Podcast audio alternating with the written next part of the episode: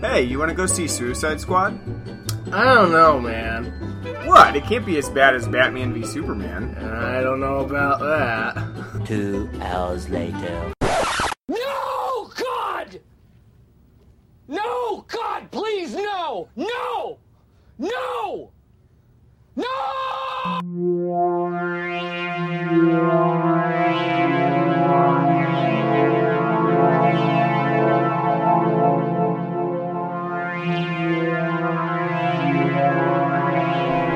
Today's episode, Suicide Squad.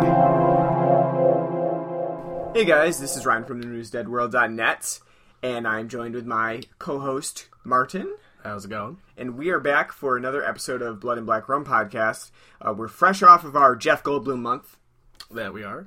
Uh, and that actually put a spring in my step, I think, for podcasting, because uh, we ended on a really great note with The Fly. Yes. Um, I mean, we don't normally get to cover films that we both truly appreciate. So when that happens, it's actually kind of a blessing. It's endearing. Yeah. I mean, warming, charming.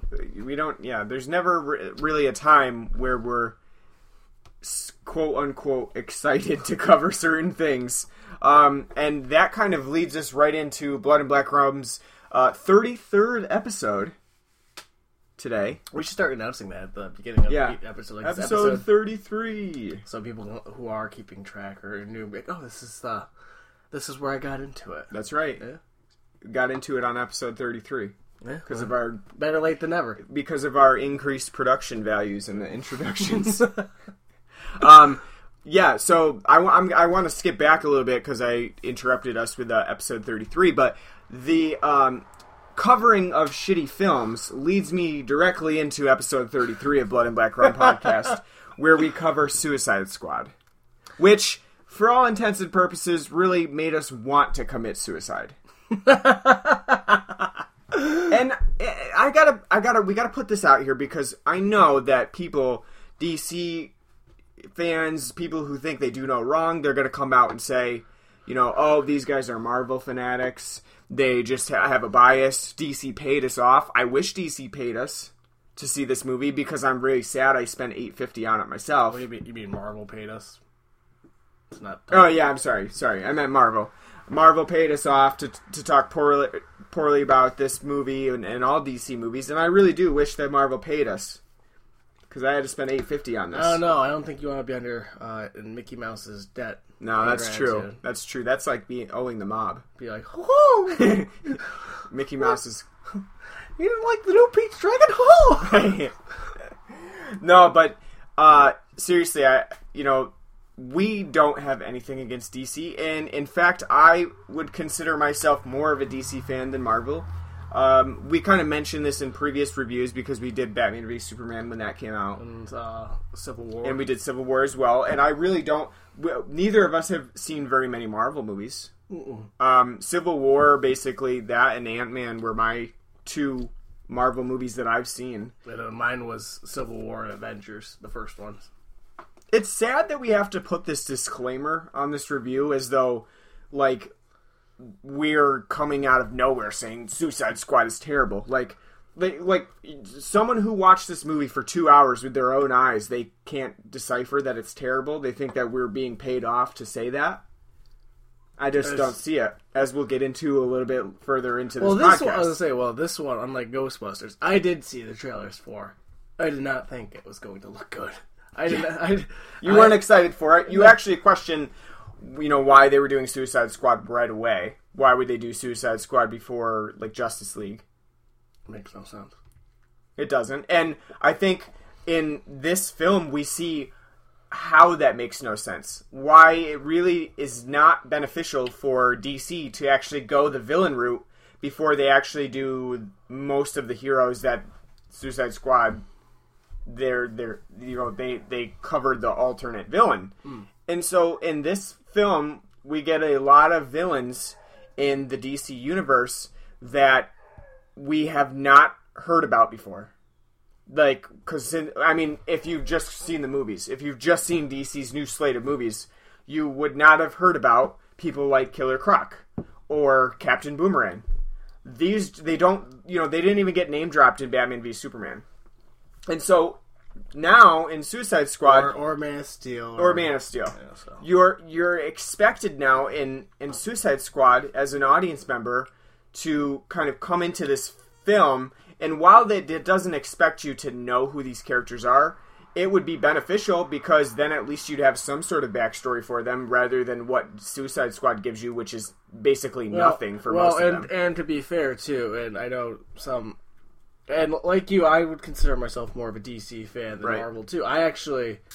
Um, like, I, like I have said before, I've never really gotten into comics because the whole jumping in and trying... Like, very difficult. It's just overwhelming it's why, to me. More, overwhelming to me because I'm a continuity whore. I more so got into the New fifty-two because that was just yeah, an easy yeah. place to get easy into. Launching point yeah. for the new continuity. Which Especially ma- for stuff that I don't know. Yeah, which which makes sense, but I still haven't gotten to that. But I, I do, I am a big fan of the D C animated universe, you know, the what a lot of fans call it, you know, the Timverse, because Bruce Timm and uh, Paul Dini uh, worked on it, Dini. Like, so, like, the Batman animated series, the Superman animated series, both seasons of Justice League. I love them. They're great, and I like... And I've seen a lot of the animated features, too. The D C ones, like uh, Flashpoint.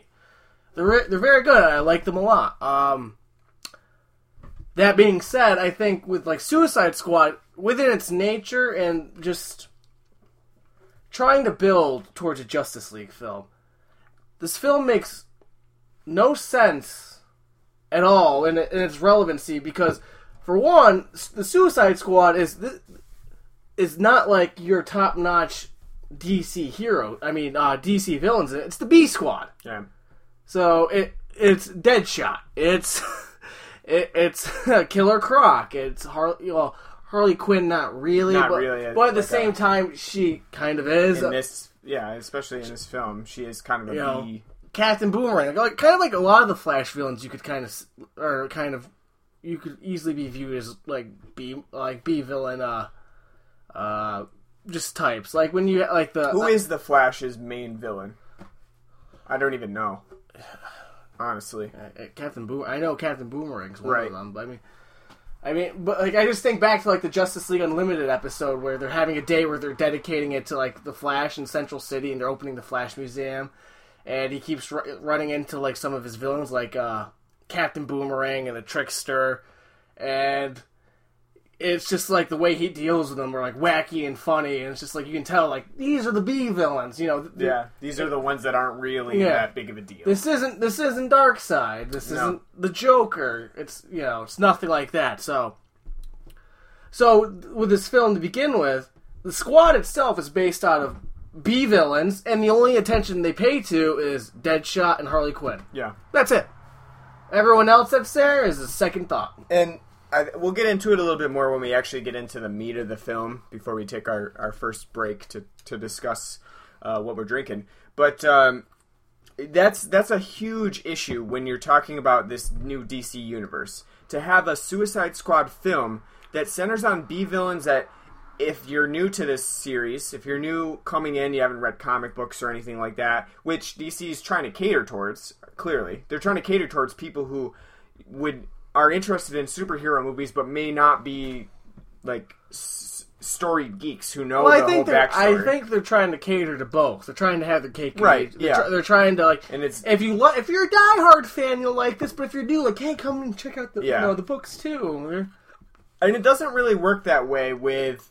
The this film coming off, coming off of Batman v Superman and going right into these B villains of you know the the people that we have not even heard of yet. So and not only that, I know they're they're apparently gearing up for a Suicide Squad two, which makes no sense. But at the same time, the whole point of this film is basically to be a lead in, a lead in. to the Justice League. Yep, as we see from the post-credits. But that's all that... So, but that's the only thing that this film does. And, like, the the whole idea is, well, after Superman got killed by Doomsday, you know, now they're now they're not just... They're afraid that, like, what if, you know, somebody with Superman's powers was a terrorist? How would we stop them? We'd be fucked. Okay, so we're going to assemble... You know, so Amanda Waller says, we're going to... I'm going to get some villains together...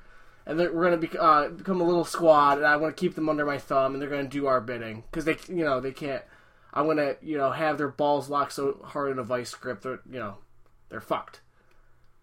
And by the end of it, plan doesn't really work that, it works, but not that well. And then all it leads to is, well, a lot of bad shit happened, and Bruce Wayne's going to keep it undercover for exchange of knowing further metahumans, like the Flash and, uh, and Aquaman. And that's it. So that's like the tie-in to the Justice League. Completely pointless. You didn't need that. You didn't need that at all. As like a standalone film. Mm-hmm. Didn't need it. You could have. You could have had a fifteen-minute internet video of like, here, this is what occurs to or in the, one- the Justice or League. Or in the Wonder Woman film that's coming out before oh, yeah. the Justice League. You could have inserted like a quick little thing where Bat- uh, Bruce Wayne's meeting Amanda Waller and just saying how like, you know, my, this is my contingency plan for dealing with some, like a threat like Superman if he ever goes rogue. And Batman's like, that's a terrible idea that you have there. And like, well, and then like she gives him information, and and he's like, my idea is better. And you know, so you have that stand that, you know, that drama and that standoff there. That's all you needed. You didn't need a whole fucking film. Yeah. Just to like lead that in into the end credits. I mean, that's that's where D C is not really understanding. Well, I shouldn't say D C, but I should say the people that they've gotten to to lead this film franchise, that they're not understanding exactly what what audiences are looking for, what they're hoping for, um, or even what most people like to watch as a film, like what some would consider a film. And I put that in quotation marks. Um, when we we're gonna come, uh, take a quick break from Suicide Squad to discuss what we're drinking, but when we come back, we're gonna talk about um, the the problems with the production, of how there were tons of reshoots and rewrites, um, how Jared Leto is not in this for very long at all, uh, it, despite all of the second, numerous news second, articles about him. Second billing. Yeah, and second billing about him being uh, in this film as the Joker, uh, plastered all over promotional materials. Uh, and we'll talk about the Uh, racism and sexism of the film as well, which I really want to get into because it's been it's been bugging at me quite a bit uh, since I saw it last night. So uh, we'll come back to that in a second. Uh, but I want to take a quick break to talk about what we're drinking today uh, because it's kind of a special day. Uh, we picked up something that we don't normally get. Uh, it's a special limited edition beer, and we've been talking about it a little bit here. Um, You know, I think we mentioned it on last episode, and probably a, maybe a time before that when we found out that it was releasing. Uh, but we're talking about the Genesee Oktoberfest beer that they uh, recently have released. Y- yes, even today on August tenth, the Oktoberfest is out. It's not just them though. Yeah, everybody, I've, I've, everybody's I've already, out. I've already seen Sam's uh, Fall Pack and Oktoberfest. I've already seen Leinenkugel's and Goose Island, and but. I, by the time out. It's mid-October and you really They'll want Oktoberfest, it's gone. They'll be gone. It's gone. Party's over. But this Genesee Oktoberfest, it has a, a very festive can. It's uh, set up like the Bavarian flag. It's got those blue and white colors uh, that are, you know, traditionally Bavarian. Um, it has a man on it who, you know, certainly looks German with a uh, with some lederhosen and a nice little stein of beer on it. And it has the traditional Genesee logo, along with an Oktoberfest logo, uh, written in traditional German style, especially with the K. And as I said, when you said that before when we podcast, um, what Oktoberfest you're drinking that has a C instead of a K on their Oktoberfest? I'm sure there are some. There has to be some pretty low-rent Oktoberfest that probably you're, is. that you're drinking that you picked up at, like, Aldi's or... No, I, I would say that there are some, though. I think there are definitely some Oktoberfests that have the C in it. Magic Hat? I don't know. Sam's is a C. No. Yes, it is. Yes, it is. Sam Adams has a C in theirs. Yep. Well, they're wrong. Now I'm, a, now I'm just not going to drink this. Now you're not going to get... You always called them the epitome of fall. That their their Oktoberfest does taste what fall ta- what I imagine what fall, fall taste, would taste like if it was ever liquefied. Yeah. Well, this this Genesee Oktoberfest is is good though. I like it a lot. I was a little hesitant to like it at first. I don't know why. I don't know what it was. I wasn't getting the Oktoberfest flavor from it. I was more so getting the traditional Jenny flavor from it. But more and more, uh, when I drink it, I am certainly experiencing that Oktoberfest Marzen style in, in this. Uh, I've really grown to... This is my second one that I'm working on, and I've grown to enjoy it quite a bit. And for eight ninety-nine for a twelve-pack, for a um, Oktoberfest done this well, you cannot go wrong. Not at all. I, unlike you, I actually liked it from the get-go. I definitely tasted the American Oktoberfest style right off the get-go. It has a very malty body to it. Mm-hmm. Yeah, malt sweetness to it that would be tradition of a Marzen style. I will say the only downback is that at the tail end you do get kind of a teeny metallic can taste yeah. to it, which with their uh, Jenny beer, I don't ever get that with, with their regular beer, their cream ale, or their Bock. So I don't know why. It's kind of like, for me, like with the Heineken keg, which just tastes like pure aluminum. This isn't the case. It's not, not anywhere near as bad, but you do, I do get kind of like a weird metallic taste at the end, but it's not off-putting enough to be like, this is disgusting. It's just like, yeah. eh, it's there. But like you said, eight ninety-nine twelve-pack, you can't go wrong. I actually really like it. It's a great deal. Yeah, it's, I like it's it a, a lot, great deal. And I really do wish they keep it up for years to come, because Oktoberfest is my favorite style beer. Mine too. And I, it's always sad that it's out for a month and a half. I know. This is this is really good, though. The more I drink it, the more I come to like really appreciate this beer. And I'm really enjoying it now, and I'm glad that I've got, what, nine more left to go. Mm-hmm. we um actually we Martin has been looking for it for some time now, like since he heard about it coming out last week, and uh, he's been tracking on the uh, website to see where they have it around here, and for what was it up until Sunday was it they yesterday? Did... Well, when did I? Oh yeah, it was. It was um it was Monday.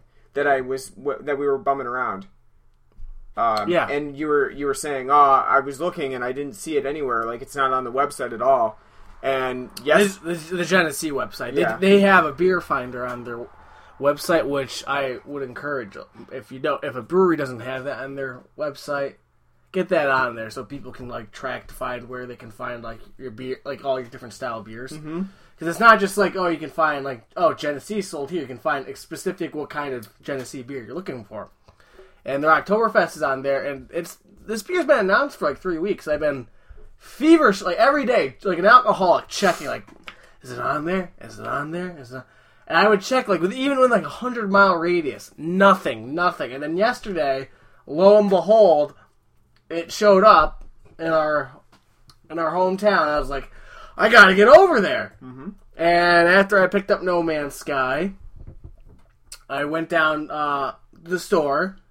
I walked around there for like ten minutes. I'm like, I don't fucking fu- see it at all. And I eventually just had to ask, like, hey, did you guys ever get this uh, Genesee Oktoberfest? Like, oh, yeah, I think I got it in the back. I saw Genesee back there, but I didn't recognize it. And sure enough, they had it. And yep. I was like, oh, get, give me that.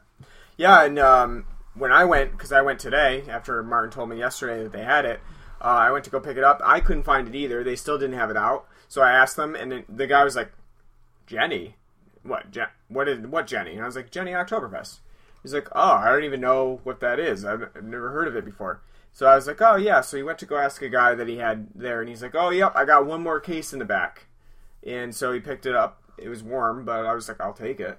And that was it. That's all they got right now. So if we want another pack, we're gonna have to wait. We're gonna have to wait until they deliver some more because, which they better. Which I told you, I can't imagine because we both went to the same place. I can't imagine people were lining out the door for this, right? And but they already, especially s- because it wasn't even like on display. Yeah. So I imagine all they got was a case. Yeah. Literally just a case. And if that's the case. That's pretty sad, because you'd think with a new product, they would give you quite a few, just because, like, hey, it's new, promote it, you know, whatever. Because Jenny Bach does very well. It, it's, you know, it's not just you and I buy it. It does right. pretty well. It's And actually, a lot of places had the twelve-horse ale. Oh, do they? They did. Not, oh, yeah. not now. But, I mean, they did yeah. have it. So, I was going to say, I was yeah, it's, it's twelve-horse ale. It's surprising that... Yeah, they only got, like, one case. I'm hoping that they were just, like, testing it out because it's so early.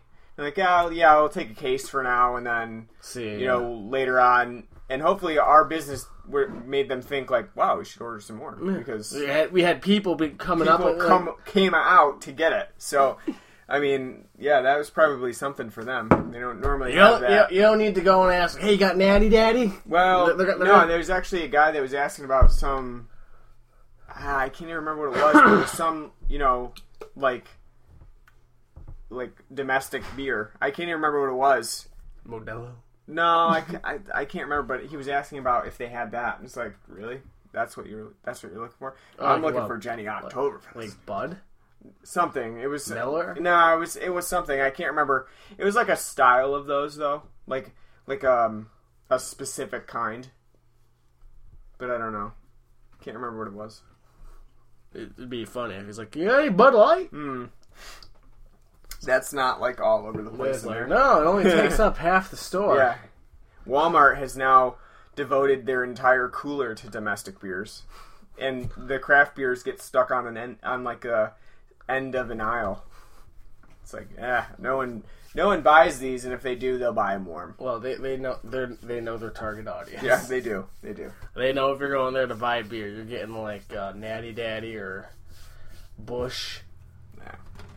Well, we're gonna end our our uh, alcohol discussion by saying, go find Jenny Oktoberfest and give it a shot, because I don't think you'll be disappointed with it. Even For, in this sweltering heat where no. Oktoberfest is not... That's what ruins the Oktoberfest story to me, too, though, is the fact they released it in the beginning of August when it's still, like, ninety out. And it's like, could, could you wait till September and, like, let it go through at least mid-November? Well, can you and... imagine how refreshing this will be in the in the cooler weather? It won't be out, though. That's, yeah, that's the problem. That's why you gotta stock up now and buy... Like with like like Sam's winter, Sam Sam's winter lager will be out by hot before Halloween, and you'll be like, "This is not Halloween at all. I don't, I don't want to taste allspice." Yeah. So try to find Jenny Oktoberfest, pick it up, eight ninety nine for a twelve pack. Can't go wrong. You just you that that's a great price for this. Buy as many as you can. That's what I'll say. If you got a pickup truck, just drive down there and be like, fill it. I know I will, because fill the bed up. In the fall, I go through a lot of Oktoberfest. It's what I'm craving at that time. It's just, give me Oktoberfest. Yeah. So, you're having a big Halloween party, fill your cooler with it. And if somebody says no, you, you tell you say, them well, to leave. Get the fuck out of my party. Yeah. That's right. All right. So, should we get to Suicide Squad? Because I'm itching to talk about it.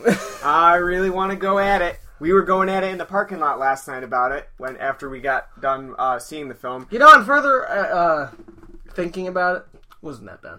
Oh, no. That's a... I can't even believe you would say that. Um, we went to the movies last night to see Suicide Squad with my sister, um, who... She's a big superhero uh, film fan. She's never read any comic book ever. Well, she just likes Chris she ju- Yeah, she just likes to see the superhero film. So we went to see it with her. I think she got a little pissed off at us because we were making fun of the film while it was going on. So that's how I know a film's bad, because I usually, if a film's good, I don't like to talk during mm-hmm. a film.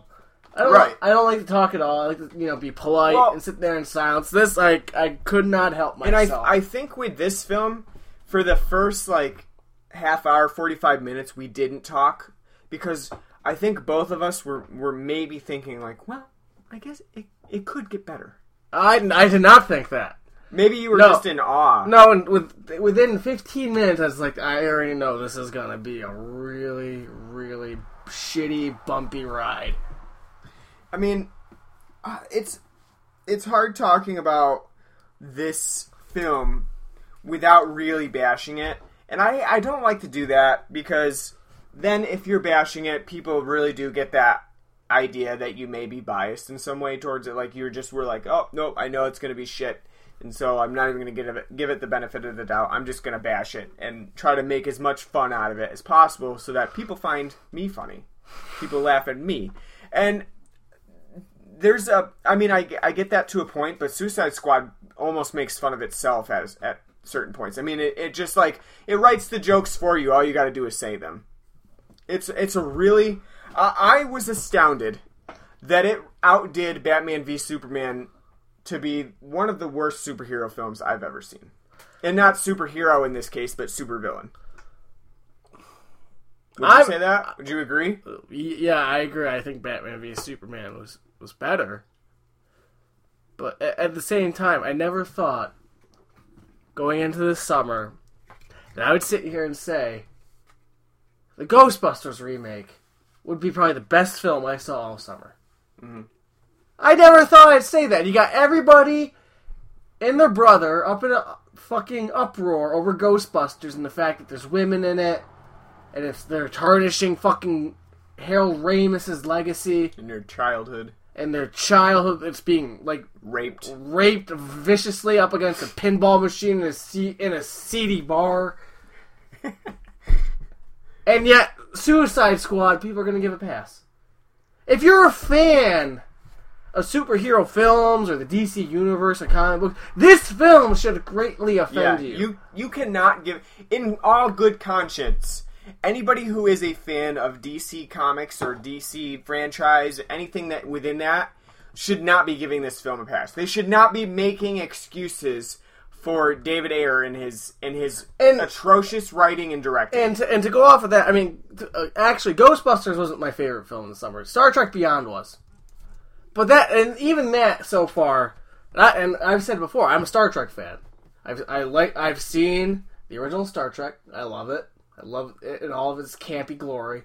I like the films, even though they're just kind of, for the most part, okay. And then, and then Next Gen, I love, and then the films are eh. But with the, when they rebooted Star Trek and made the films, I was kind of like, the, the first one I didn't really care for. I didn't think it was terrible. I didn't think it was good. I thought it was just like, uh, here we right. go. And the second, and Into Darkness, I thought was garbage. I hated it. It was like, you, you took Wrath of Khan and you you ruined it. Beyond, they made at least like a Star Trek film, and even though it had really stupid moments and stupid parts, and it was at points like over the top, like it was like an action film, which if you're a Star Trek fan, it should be more like focused on the characters and the plot than action. Beyond though was en- at least enjoy. I could get I could enjoy it a little bit, even though like after I told you like the whole they defeat the swarm with fucking Beastie Boys. Yeah. That's that sounds even, outrageous. It was even, that even, that was a cringeworthy moment. I was I was going like, ugh. But at the same time, like at at the end of the film, I wasn't going like, oh, this was total garbage. Right. I was like, eh, it was, well, it, it was okay. I mean, compare the Beastie Boys um, song in uh, Star Trek to the entire soundtrack of Suicide Squad, just making use of the most popular hits of the seventies and sixties and sixties. Uh, that is really drawing from Marvel's Guardians of the Galaxy. I mean, I can't imagine anything else with it. Um, can you? I mean, just that they wanted to inject this film with with some more fun, with some more some more flavor. Well, if anything, if this, if like, like we said before, this film really doesn't have a point, and it doesn't really need to exist to link Batman v Superman to Wonder Woman to the new Batman to the Justice League film, right? There, it doesn't have to exist for that. But if it is going to exist, then unlike Batman v Superman, this does have to be a fun, comedic romp. Yeah. And it is not. Right. Well, I mean, it definitely seems, you know, this film was played with reshoots. And the reshoots, even though, you know, it's it's it's just a rumor that it was to add more fun, to add more humor to this film, I mean, you can kind of tell that the humor in this is just barely existent anyway. I mean, there's just... David Ayer's script for the the jokes is horrible. I mean, his script in general is not very good anyway, but the joke writing is terrible. That'd be like if me... Like, I signed on, and I was going to do... Like, I was going to write a serious horror film, but then the studio was like, you know what, this is way too serious, and we're actually looking for a more, a little more lightheartedness to it. So can you go back and put some jokes in there? And for me, knowing my style of writing, I'd be like, fuck no, I can't do that. That's not my style of writing. Like, I don't write jokes. I realize that in written form, and in spoken form, I'm fucking hilarious. But in written form, I just am not that funny. I, I don't write for Saturday Night Live. I don't have that, those... Those humor, humorous... Well, you'd you know, fit right in with Saturday Night Live, then. That's right. You know, I don't... I just know from experience that, for me, that would not be a possibility. So, I can kind of see where, you know, direct writer-director David Ayer's coming from, is that maybe he was forced to inject a little bit more of that humor in, and he's just not good at writing it. But at the same time, if you're going to do that, then get somebody who can actually write jokes. Well, even, even if it wasn't for... adding humor. Or even, okay, say it was, like, they had to add humor to it. Within the reshoots, yeah. With, would you really want to watch a Suicide Squad film that was just as, like, gritty and, like, downbeat and just miserable as, like, Batman v Superman? That would take all the fun out of watching it. What you would what you would expect to be, you would expect a team of villains to be wisecracking, like, assholes. Yeah, they do, like, shitty things, but they're gonna be, like, kind of humorous. I'm like, oh, that guy that I just, like, stabbed had it coming! You know, make it humorous and, like, you would expect this film to be like that. Because if it was like Batman v Superman, and it's very dark and brooding and trying to be super serious the entire time, there would be no enjoyment to this film. You'd be like, this this is boring. This this is taxing on the mind. Yes and no, but if they did have some cool, you know, cool action sequences and stuff like that, then I would be more that okay w- with a with a darker I, film. No, that wouldn't save it for me. That, that if it was just like a purely dark toned film like Batman v Superman, but the action was kind of, I'd still be, because the action in Batman v Superman's not that bad, but it doesn't help. It doesn't make the film more memorable. It's, you're just like, Batman just killed a guy. Well, I Batman's supposed to not kill people. I don't think that the problem with Batman v Superman stems from it being too dark. I don't think that's the issue at all. Well, not, I don't think it is either, because I think if you think that, you're kind of kind of moronic, because the the reason why the Nolan films are so praised is people are like, oh, it's grounded in reality, it's so realistic, it's right. so dark and brooding, like Heath Ledger's Joker is, you know, based in, like, reality, and same thing with, like, Bane, and... So I, but I just, I'm saying that I, I think that a mostly serious Suicide Squad could work, just not done by the same people who did Batman v Superman. I just think that the the whole idea behind these fr- these film franchises and Zack Snyder's direction just doesn't understand exactly what viewers want to see. I, I, I again, I, I just, I don't think if they did it serious, it could work. Because not only that, then if they do go a full blown serious route, like the entire way through, you know what's going to happen? People are like, oh, it's not as good as Nolan's. Yeah. You kind of have to have a slight tonal shift. A, yeah. I'm not saying it has to be over, like, totally over the top campy, like, you know, the sixties Batman. But I'm saying, like, you can't have, like, back, like, okay, we rebooted this franchise just three years later. It's kind of, you know, it's the same tone and same style, but different direction, different actors. People are going to, if it's not as good as Nolan's, people are going to be like, eh, it's, it's not The Dark Knight. Yeah. And that's going to kill... It's, that, that would be even worse. But, I mean, they're doing that anyway. They are, which is a mistake. It's a mistake. Yeah. I think... I, and, again, when I was talking to you in the theater, this goes back to the whole... Hollywood has a tendency to overcomplicate shit when it doesn't need to be overcomplicated. The idea of Batman v Superman should stand on its own. You, it's, literally, all you need to have in that film is... Batman doesn't like Superman because of this. Superman doesn't like Batman because of this. There's drama build when they meet, and then bam, you have their confrontation. That's right. All you needed. You didn't need Lex Luthor. At least as in bigger roles, you did. You could have had him there kind of on the, on the sidelines. To like, build things. To like kind of like push right. one of them in a certain, like Batman in a certain direction, Superman in a certain direction, but not let it be known to like the vil- the, the heroes that he's the villain. So you could have made it even, like, so further on down the road when you come to, like, a Justice League film or another Superman film where he could have been the the, the true villain, not the villain, but kind of off to the side, too. Right. And and then, and then you like, in Batman v Superman, he didn't fucking need Doomsday. He didn't need Doomsday because yeah. you didn't need Superman dying at the end of Batman v Superman because you know he's coming back for Justice League. So killing him off before he even got to Justice League was fucking stupid because you know he's coming back. You should have saved like the first. Like if you're, if you're gonna make multiple Justice League films, right? You're gonna make multiple Justice League films. What you do is you don't go and you don't one you don't kill off Superman. So when the Justice League's formed, that you have him coming back for that. And not only that, you should save. The biggest villain, if you're going to do multiple Justice League films, you should save the biggest villain for later on. So the first Justice League film should have Darkseid as the villain.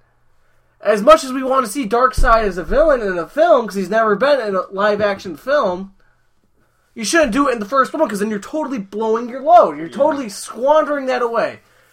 Like with like with what they're doing with uh, in Marvel. They're saving Thanos. They're constantly building to Thanos. Yeah. There's but it's, a it's so, minimalism there. So in Batman v Superman, you don't have to have Doomsday. You could save Doomsday for the first Justice League film, where the Justice it takes all the Justice League's might to take down Doomsday. At the end, Superman pays the ultimate price to show this is why the Justice League was created. Because even together, we you know we took on the great evil in the fight, but we lost a comrade. And that's why together we need to be bound, because if we tried to do this individually, we would have been fucked.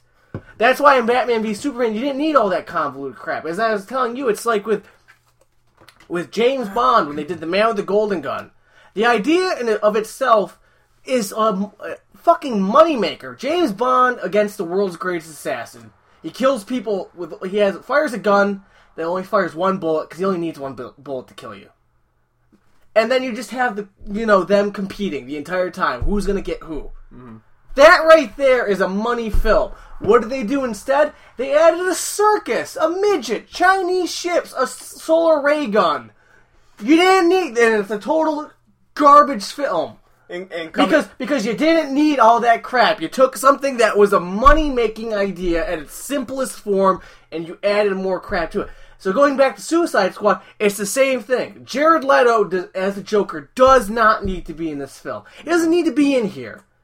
It's the only reason he's in here is to sort of set up with the Batman film down the road that the Joker could, is going to be the villain. Right. Because if he's not the villain, if it's like the Penguin or Two-Face or Mister Freeze, then you're really fucking things up. Yeah. Then you're really... Then you've really overstepped, not only because in this film, Harley Quinn is only a husk of a person, really. She's more, more so defined by the Joker than anything else. She's in this film because the Joker's hot shit, so as as a partner to the Joker...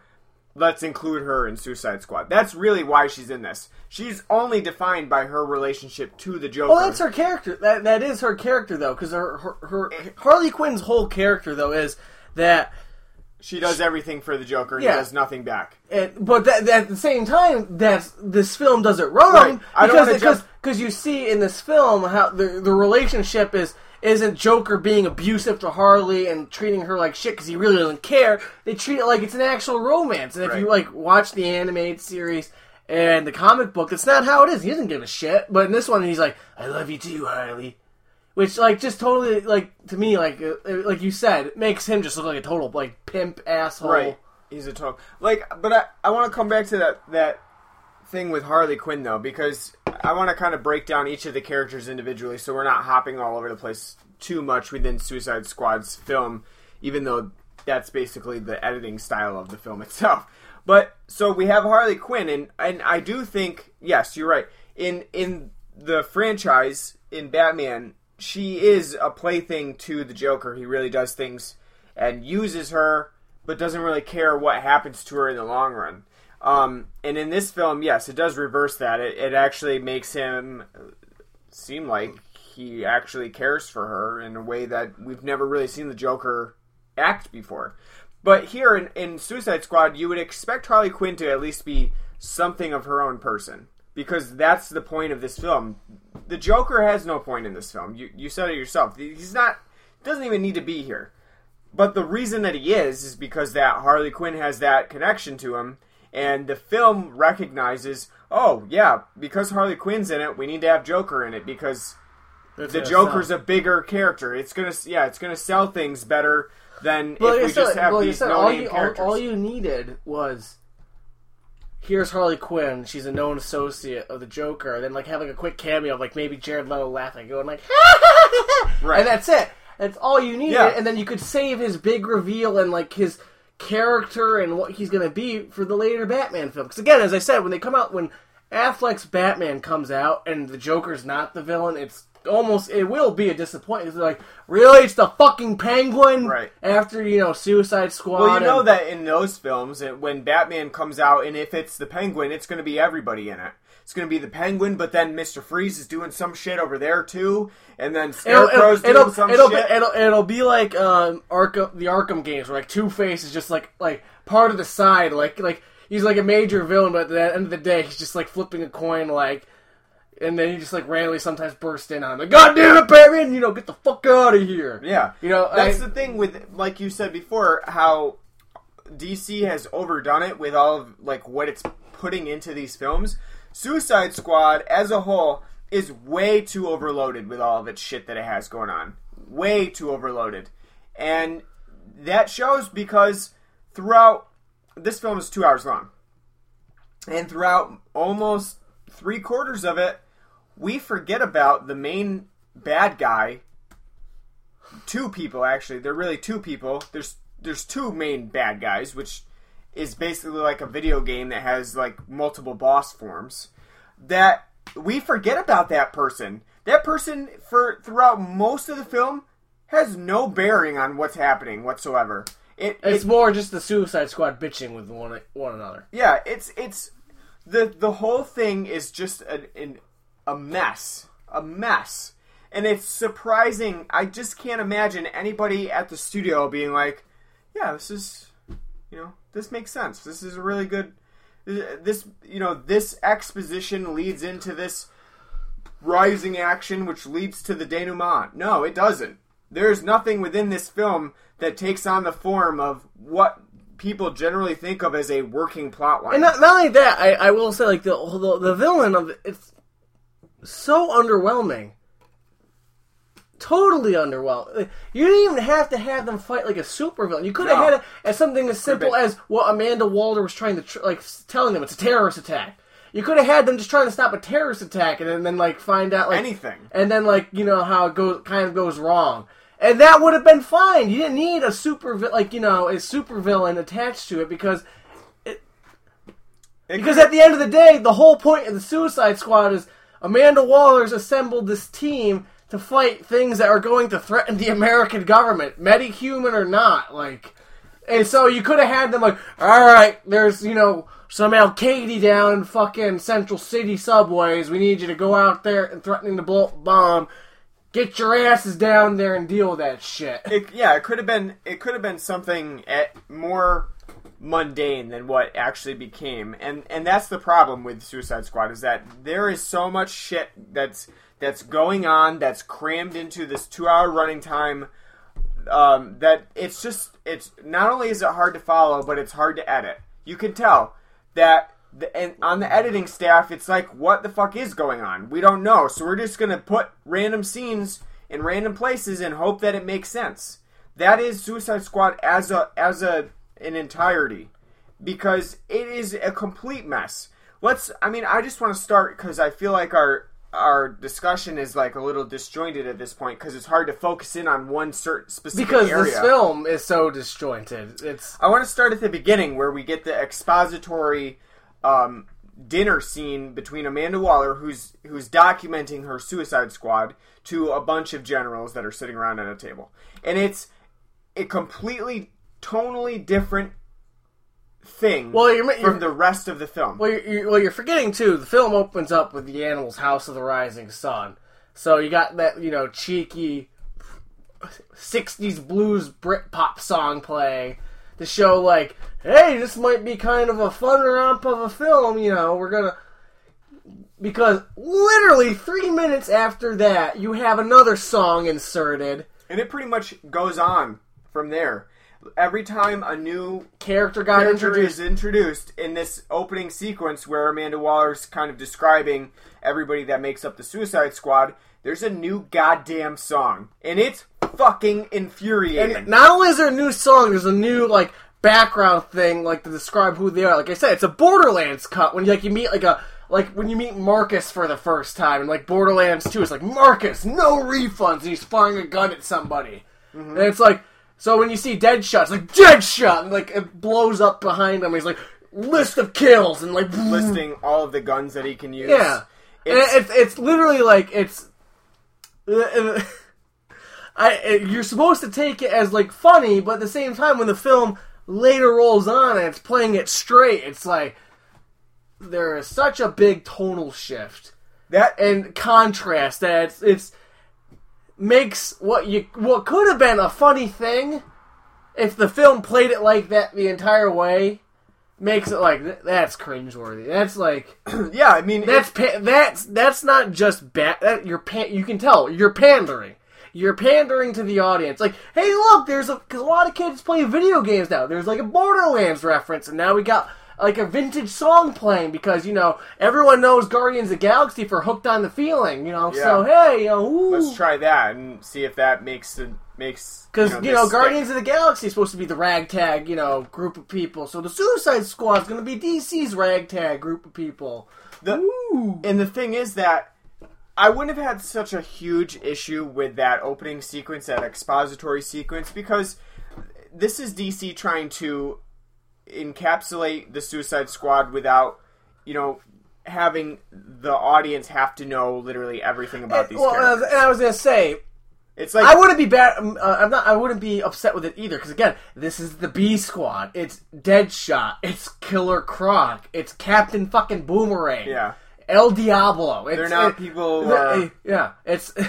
Widely known. Yeah. And, and, it, and then when you think about it too, kind of go off that. It's when people think of like D C villains, it's mainly Batman's rogues gallery. Yeah. It's basically, like, people think, like, Joker, and, and you know, Killer Croc, and Penguin, Two-Face. Mister Freeze. You know, they think of Batman's villains. Yeah. They're not thinking, like, super, like, Brainiac, and, Mister Mixelplex, and, uh, the Toy, ma- the toy uh, Master. I will admit to not knowing the Flash's rogues gallery at all. Well, I, I don't know it. Well, like I said, unless, like, people are, like, who are really into Flash, nobody would. And because, it, because... So I mean, what what other media do we have besides the Flash T V show now? Where yeah. it would be like, you know, I think right now like the current arc's like dealing with like anti-Flash, but I mean, unless you're following like the Flash comics consistently, yeah. like the T V show, you wouldn't know fucking Flash is. Same thing with like Arrow. If the Green Arrow ends up in the movies, unless you were following like the T V show or the most recent the, or the comic books, yeah. you wouldn't know like who the Green Arrow's villains are, or his or his connection like Black Canary. You just wouldn't know that because nope. it's not because people like mainstream. That's not what they focus on. Yeah, mainstream. When it, people focus on the comics, it's like Batman, Superman, and then Wonder Woman. Then when it comes to the villains, it's like just Batman's villain. Yeah, but I will say that I did appreciate them giving that kind of backstory at the beginning of, or at least explaining who these people are, because when you think about when we went into Civil War, we didn't know who they were at first, because they don't even refer to them by their, well, their some, superhero yeah, names. Well, yeah, well, some of them, because they add right. they add more people, and it's like, exactly. Who, like, who's that? Like, who's that? Because they expect, because, well, at least Civil War, everything's set up as if it's like a sequel, so they're mm-hmm. expecting people to be, you know, following along. So I don't blame them for that, because that would be like if you're watching Empire Strikes Back, and like, wait, what's a Jedi? And it's like, well, you should have watched the first film. Right. You know, it's not the film's fault. They're, they, yeah. They're, they, they're literally blocking the films out as, like, a chapter by chapter, so you wouldn't blame it for this. But this one, because there's no other reference to, the, you know, these people in the other films, then, yeah, I'm fine with it. But at the same time, it was so cringeworthy. It's the way that it was done that doesn't match the rest of the film tonally at all. Like, with the neon interludes and the...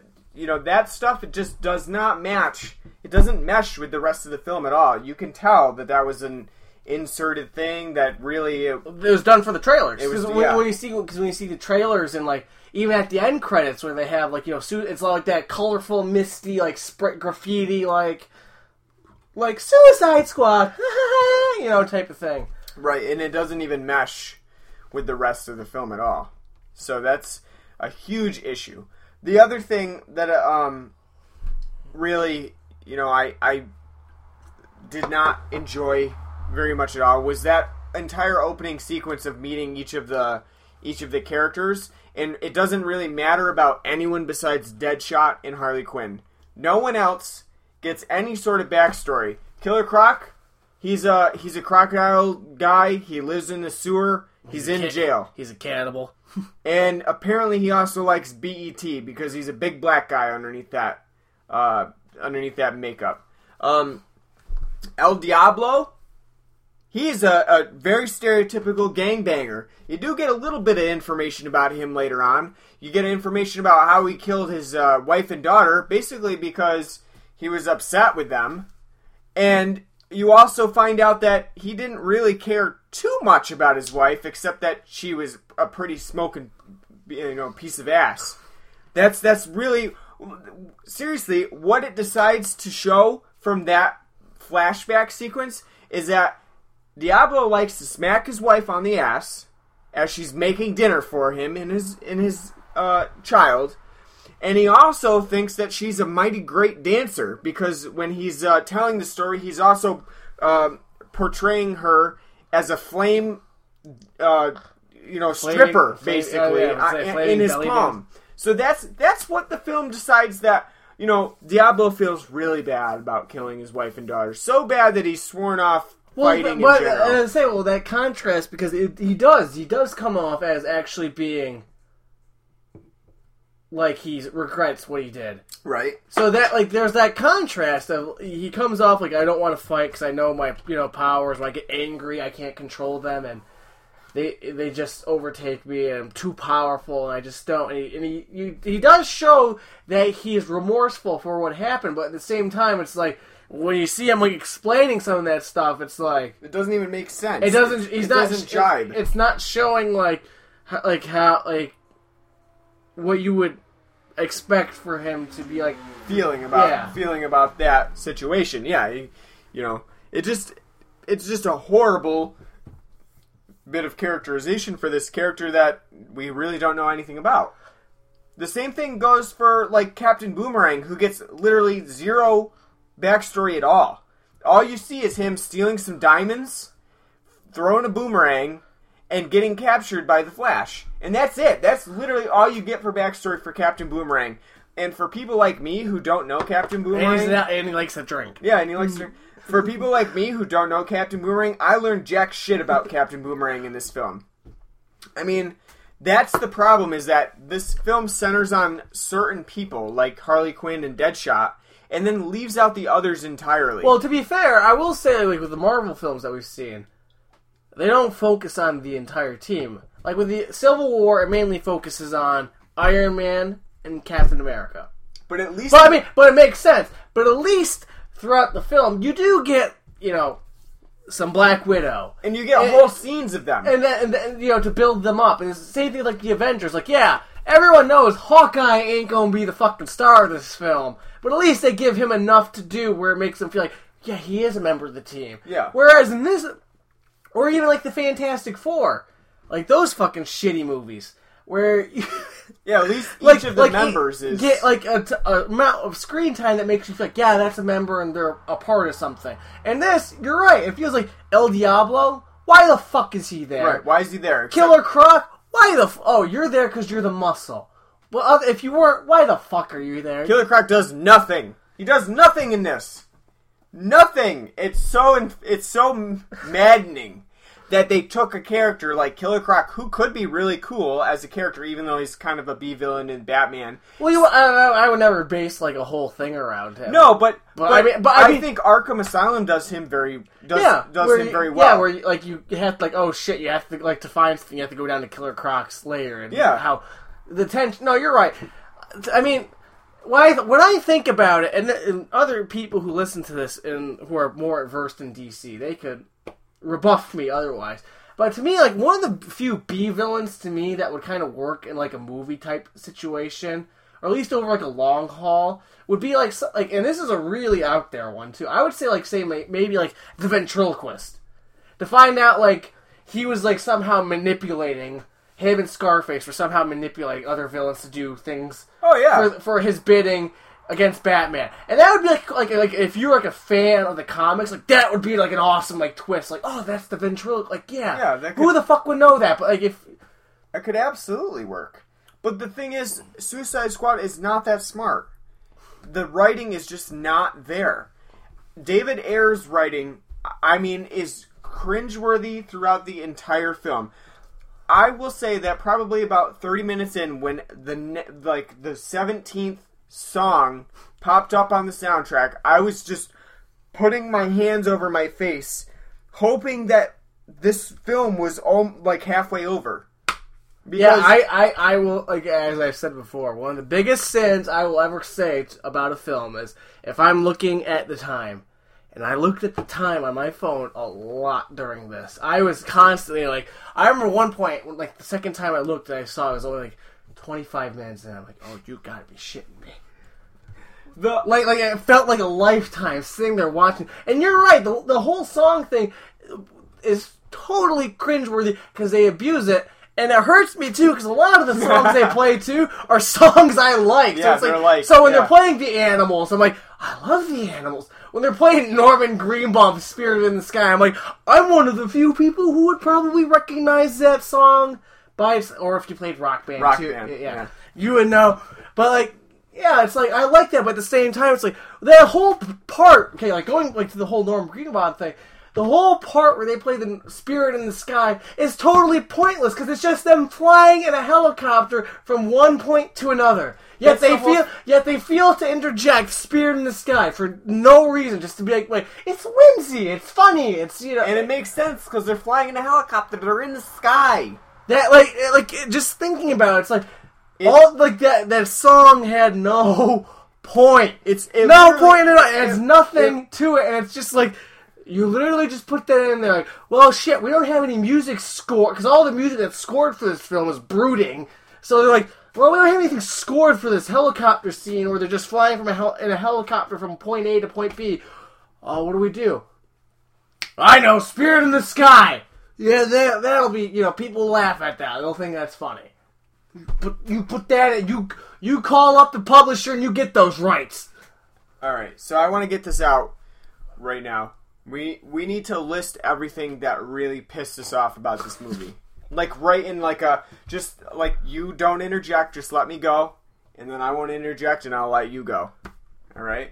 How's that sound? Because I feel like we're kind of going around in circles in this podcast because there's so much stuff that we just did not like about it that it's hard to focus in on one well, certain well, aspect. Well, like I said, this, this film is A D D. Mm-hmm. Try and dissect this film. You're gonna be eighty. You it's can't, so hard. You, you can't. You can't. It's so hard. You can't be very straight with it because you're gonna be like, you're, it, like I said, it's the, the like it's it, it is in a sense almost befitting that it's almost it's schizophrenic. Yeah, it's befitting that this film is schizophrenic because you'd expect a film like this to be schizophrenic, but it's not schizophrenic in a good way. It's It just it's tonal schizophrenia that does not mesh and does not work at all. And so when you're trying to like pick it apart, you're gonna be like jumping from one point, and then your mind's gonna be like, oh yeah, this point pissed me off too, and then oh. that that's pretty much what's happening to us. It like is happening. We're just constantly jumping back for. So I'm gonna I'm gonna list off all the things that pissed me off, and then I'll let you go, and then then we can kind of dissect it from there. All right, all right, I gotta get my thoughts together here. Okay, I'm I'm ready. Me, me, me, me, me. And here we go. This is all of Ryan's things that pissed him off about Suicide Squad. Um, we got Jared Leto as a pimp, as the Joker. Very, it's super disappointing. I fucking I fucking hated that. Um, yes, he does a fairly good job as the Joker for what he gets, but that's not so much. I mean, he, he really gets very little. Um, I did not like the Joker's characterization at all. I don't like that he comes back for Harley Quinn or that he jumps into a fucking vat of whatever after he sends her into it. Stupid. Um, Common is in this for no apparent reason at all. That pisses me off because I, I do like Common as an actor. That's very annoying. Um, the all of the fucking music montages are terrible. I that made me really want to pull my hair out. Um, Harley Quinn's entire dialogue is horrible. I wanted to shoot her in the face. And I that's unfortunate, too, because I don't think Margot Robbie does a particularly terrible job. I don't think she does a great job like other people are saying. She basically has an ass, and that's what it is. Really? What? She's, I don't, she's, that's pretty pancake butt right there. She has an ass, and that's it. That she gets booty shorts for to be booty shorts. But I, I, this is still my time. Butt out. I, you're doing yours next time. Um, Okay, so yes, she has an ass, but that's about it. Margo, so Margot Robbie, she's not terrible in it. She's not great. She's and really, I blame that on David Ayer's script because she's not funny, and none of her, her none of her one-liners are witty in the least. It's very fucking annoying. Um, Will Smith's character, Deadshot, is actually not too bad, and I do like Will Smith in this film. He gets probably the best lines of the film. Um, at the same time, he's also very cringeworthy. Um, actually forced to say something that I don't think Will Smith probably wanted to say about smacking a woman on her ass to shut her up and, and stop her from having basically a P M S episode. Um, Killer Croc, played by a giant black man, clearly, and also given some of the worst lines in the film, like, I'm beautiful, and all he wants as a wish from the witch is to see B E T in jail. Fucking what? I literally almost sh- shat myself at that point. Um, let's see, what else? Captain Boomerang has an Australian accent, and that's about it. That's all we get about him. He also has a drone boomerang. What the fuck is a drone boomerang? I don't know. Doesn't make an appearance except for one time.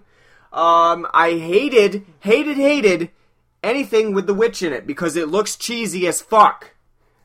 El Diablo's prison sequence, which we get to see twice as he uh, inflames the entire prison yard. Horrible. Who thought that needed to be included twice? Because clearly, watching it one time, I said, that C G I looks like shit. I don't need to see it two times. Why did they include that? I don't get it. Uh, what else do we got? Um... I think I'm done. I think that's that was my rant. That's over. Okay. That, I don't know. I'm sure there's a ton more things that I can think of that I really hated about this film. They'll come to you in your sleep. Be- because you'll, you'll, you'll be sleeping and then just like, fuck it!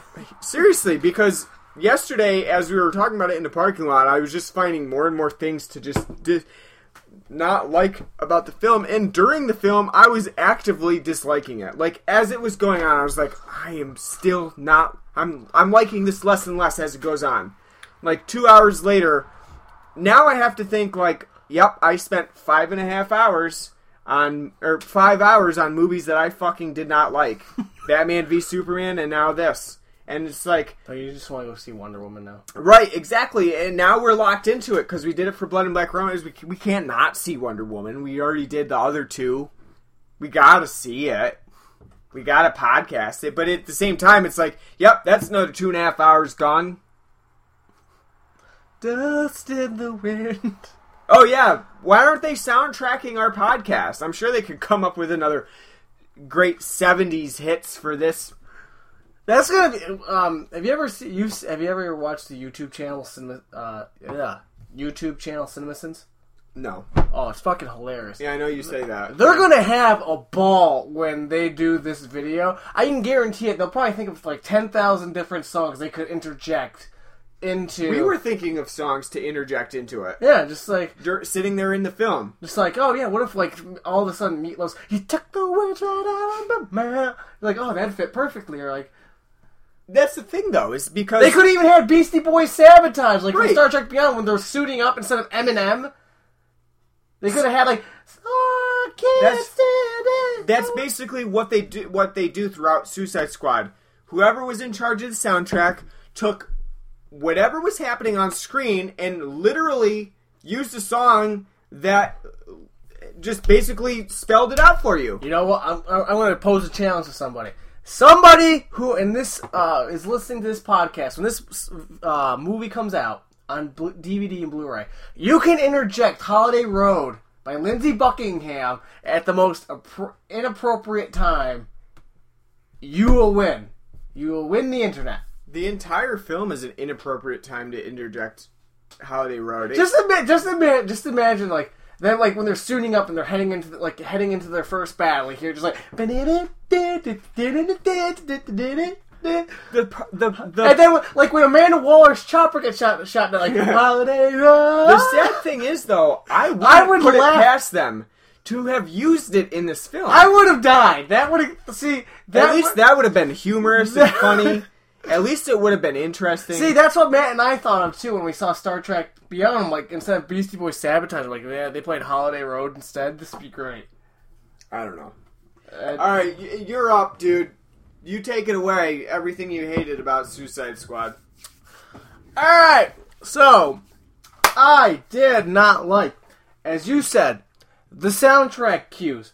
Did not like it at all. If you see, like, uh, a director like Martin Scorsese knows when exactly within his films to use soundtrack to create uh, soundtrack uh, music to great effect.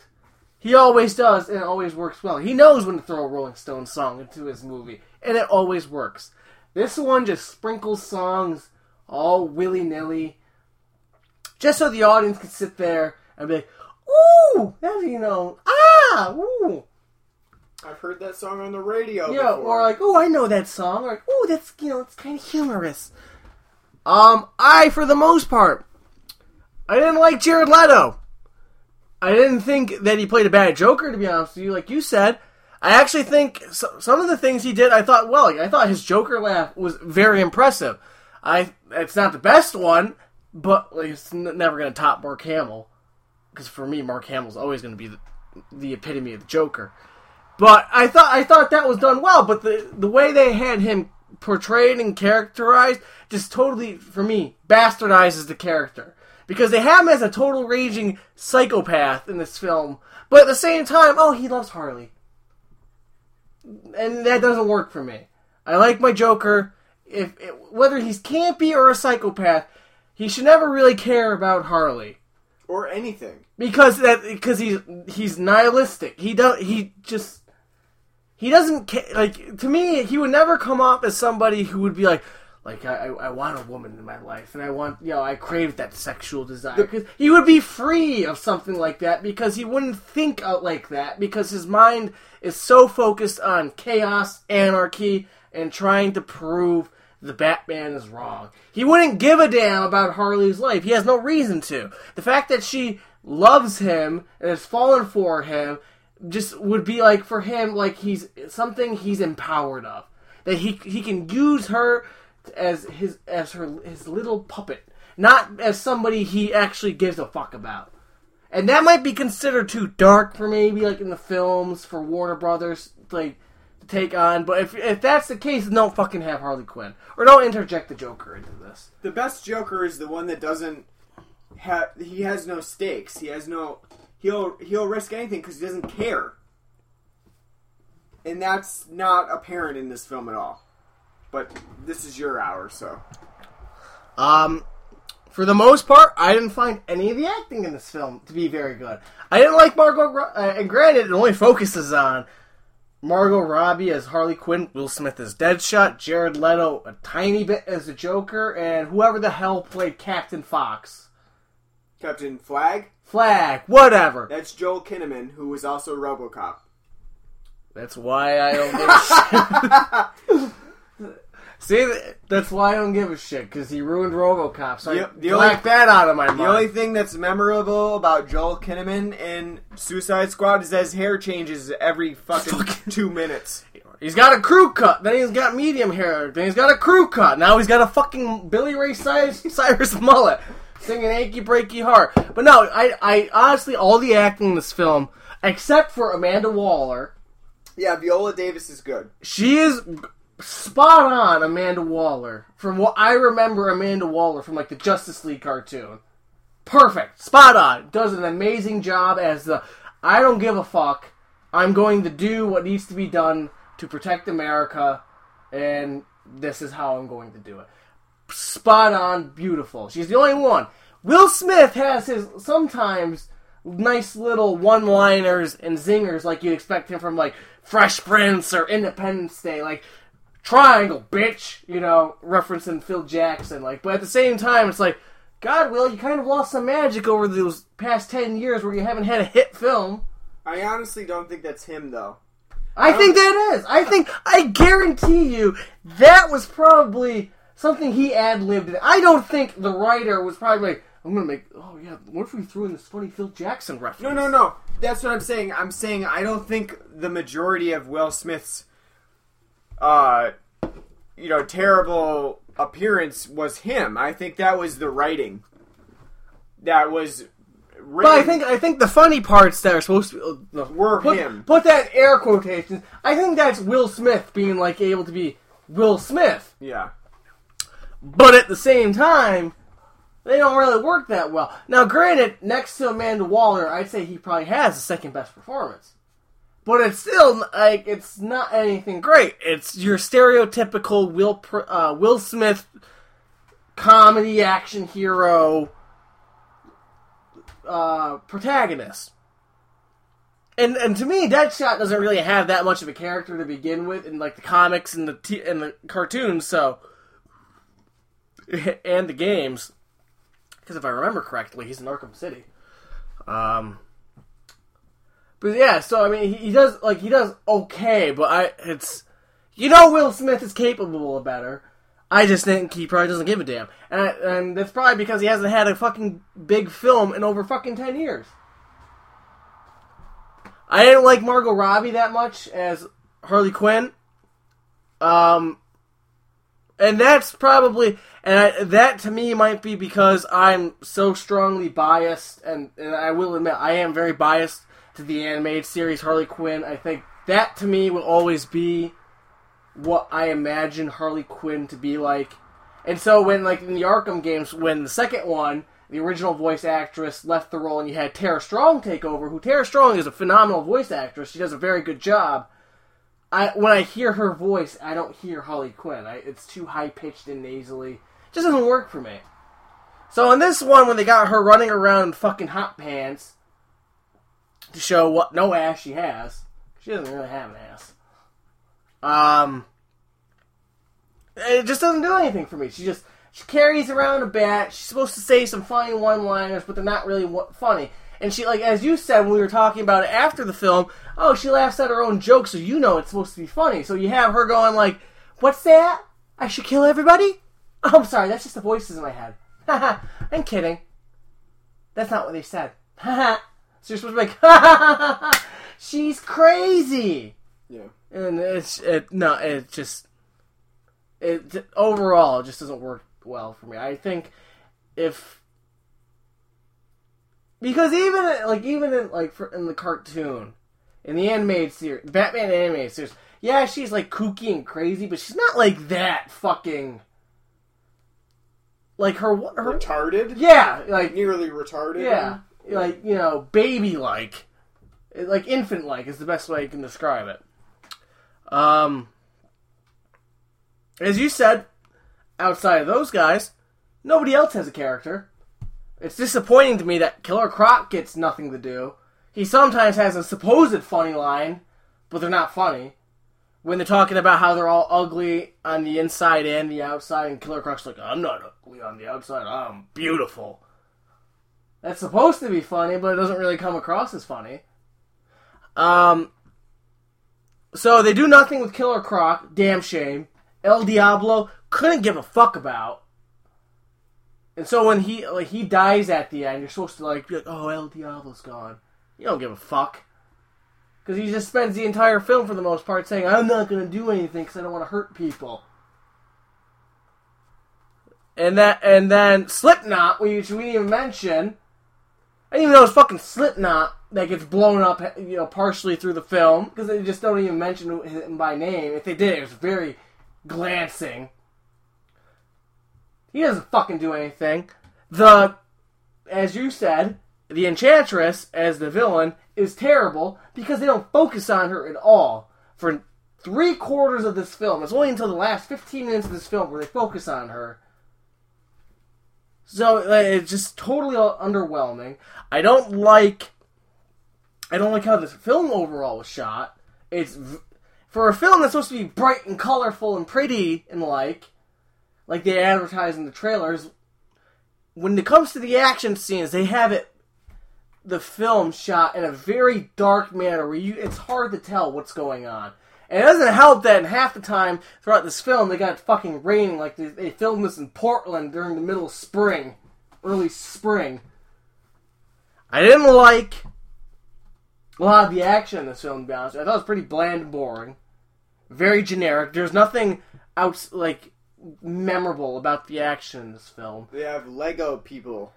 Yeah, yeah. Ooh, the Enchantress's minions. Ooh, I, I thought Batman didn't need to be in. I mean, great, he's only in the film for fucking five minutes, but he didn't need to be in the film. They totally under. If they were going to put him in the film, they underutilized him. Remember when they said that Batman was terrifying in this film? Oh yeah, he just stuck up behind Deadshot. Ooh, I don't, I don't, I didn't get that. Like, yeah, sure, if you could have him at the in the end credits, like they did. That would make sense. That would have been fine enough as a cameo. That makes sense for the Justice League. Yeah, to build to the Justice League. But again, as I said, they could have tacked that on into Wonder Woman. Because what's going to be the end credits to Wonder Woman? That Wonder, like somebody, like I, I don't know. I think and, and, and, it's, and it's a shame, too, because like I said, I think Affleck is Batman, he and Bruce Wayne, he's good. They don't give him fuck all to do. Not just in this film, but in Batman v Superman. I just, like, my like when I, I get, like, I kind of get angry when I think about it. Just like, if they just did what I said, just do Batman versus Superman. Henry Cavill versus Ben Affleck. This is why they don't like each other, and there's your fight, and there's your drama. And how it somehow gets resolved. Instead of all the fucking bullshit that happened. So it's like, hey, you know, Ben Affleck has become a pretty damn good actor. Who would have thought that asshole from Kevin Smith films would have become the guy that would, you know, fucking do Argo?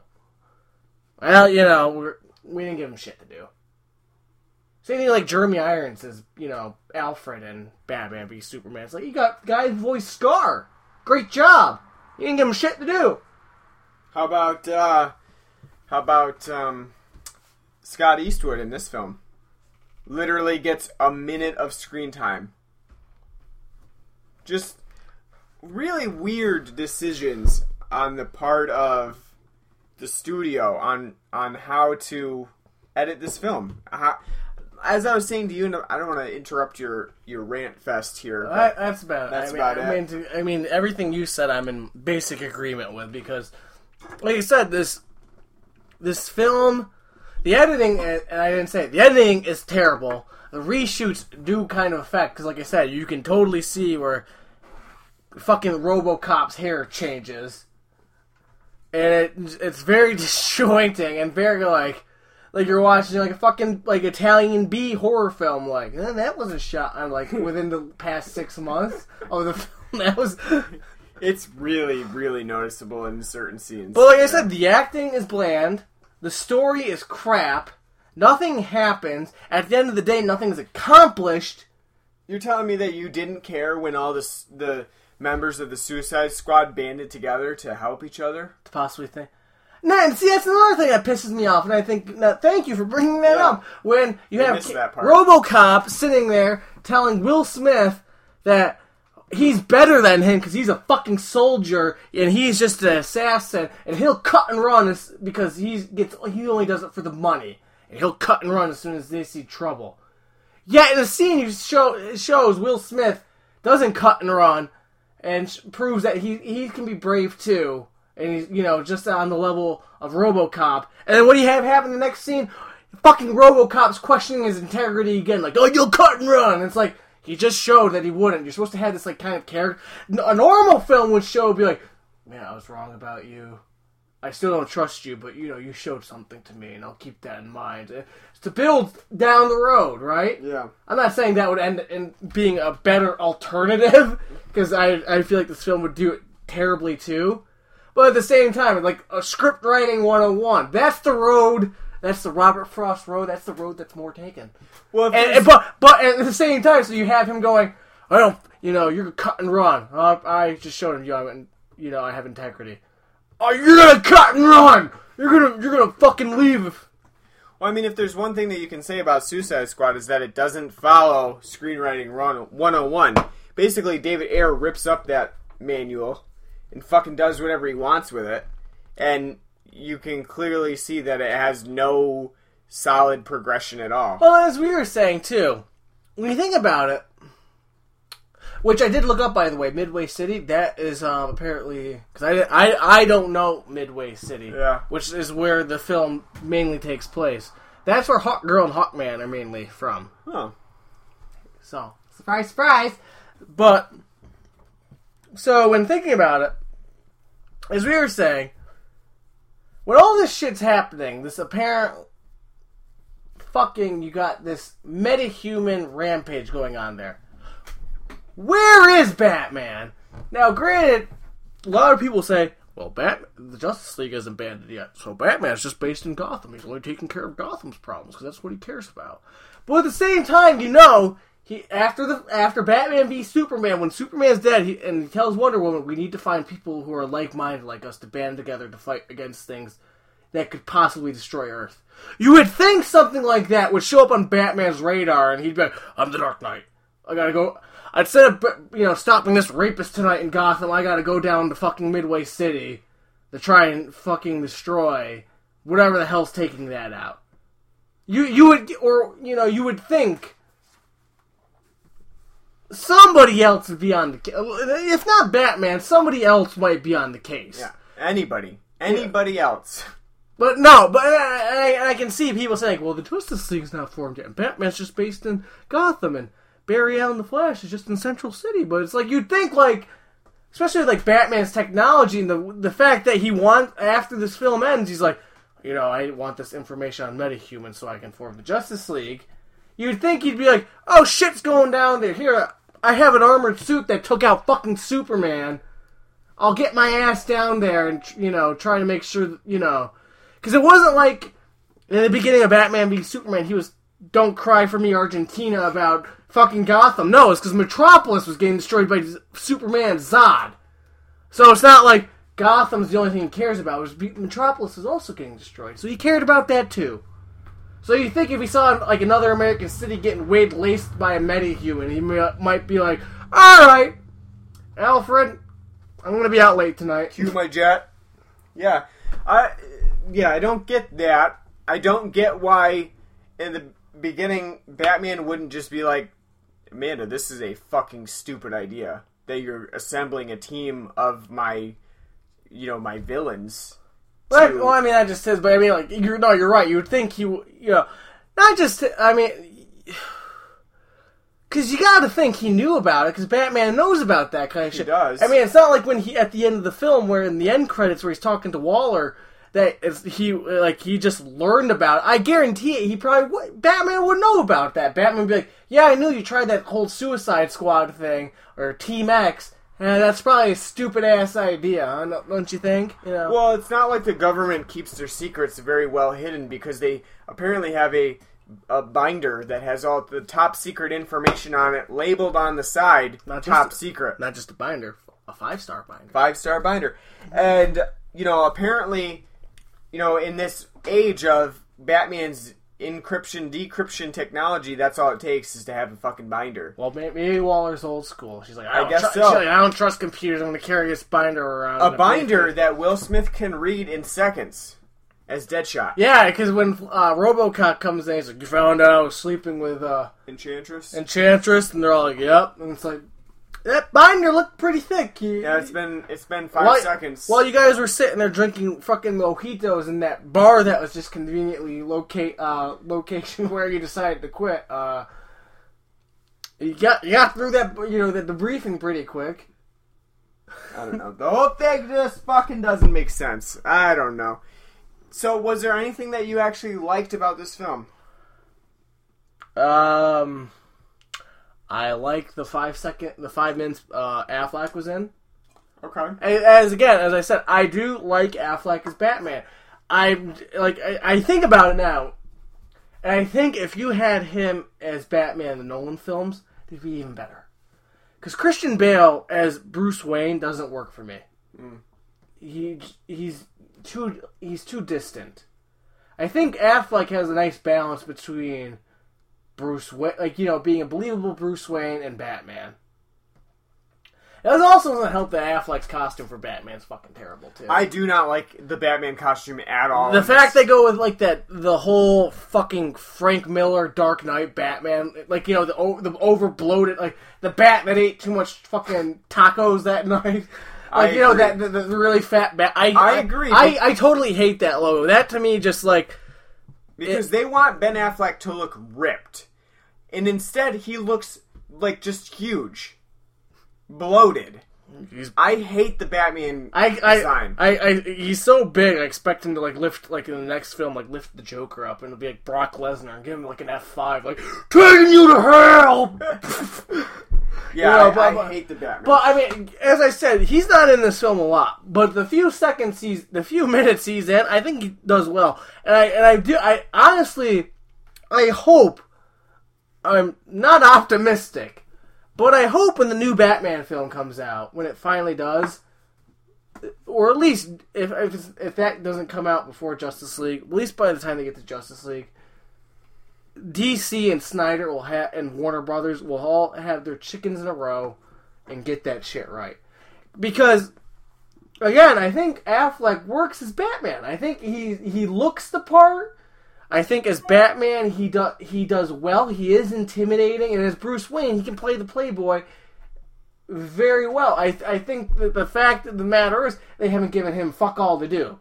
And that's what's annoying. Because, I, as I said, who would have thought at the end of the day, well, when a lot of people saw Batman v Superman, and they were like us, who saw it, and probably went into going, like, you chose Affleck as Batman? That's going to be fucking terrible. And like, and by the end of like, yeah, he was good. Yeah, he's the best part of it. Yeah, by a mile. You never would have thought that. And it's it's kind of like with um when Tim Burton casted Michael Keaton. Who the fuck would have thought Michael Keaton would have been a great Batman? Lo and behold, he was. So I and I that's why I, I do hope when they get to like the Batman film and the Justice League, they get all their shit together. But at the same time, I'm not optimistic for it because I think the direction is so piss poor and the writing so piss poor that it's just going to lead to more shit.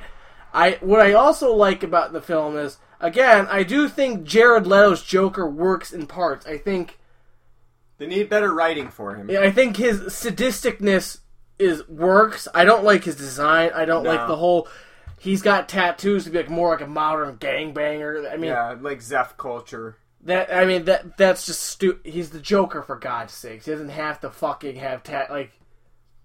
No, yeah, I didn't. Yeah. I didn't like the entire sequence where he's in the strip club. Yeah, I mean that's like horrible. Yeah, it's just like you're making, like as you said, you're making him look like a fucking pimp, like, kissing a ring. Yeah, like. No. I, I think if given the, I ri- like I like the the uh, smile tattoo. Mm-hmm. I like that touch. I wish they had downplayed those other aspects of the Joker and just had those kind of psychotic tendencies, like where he, he puts his joke, his smile tattoo yeah. up to people's faces and stuff like that, rather than having him be basically a pimp who also has a criminal enterprise. And he's yeah, lovey-dovey with yeah, Harley. I, I, I, that was that was horrible. I don't like that aspect of the Joker, but I feel like if they made a like a reversal of how the Joker acts in the next films, then Jared Leto could work. I I know I agree. I think he could be very. I think he could. He could portray the role very well. I don't know if you'd ever top, you know, Heath Ledger. He, I mean, Heath's not my favorite. I, I, as far as films go, I do think Heath is still the gold standard. I, I mean, overall, to me, I think Mark Hamill encapsulates the Joker the best because he's, and even in like the animated series where they couldn't kill people, he is murderous and psychotic, but he's still humorous and has pun, and it worked. He. he works both of those angles so well. Whereas Heath is, you know, yeah, he's psychotic. He has a few funny one-liners, but he's man, he's grounded more in reality. He is psychotic. This one's trying to be making him more human, and you don't really want that because the Joker's not supposed to be human, right? And and so I think if given a better script, I think Leto could do a lot better. I think he is menacing. I think he does have like the right laugh and the right like kind of psychotic tendencies. I think he, the direction and the writing he was given is just so shitty.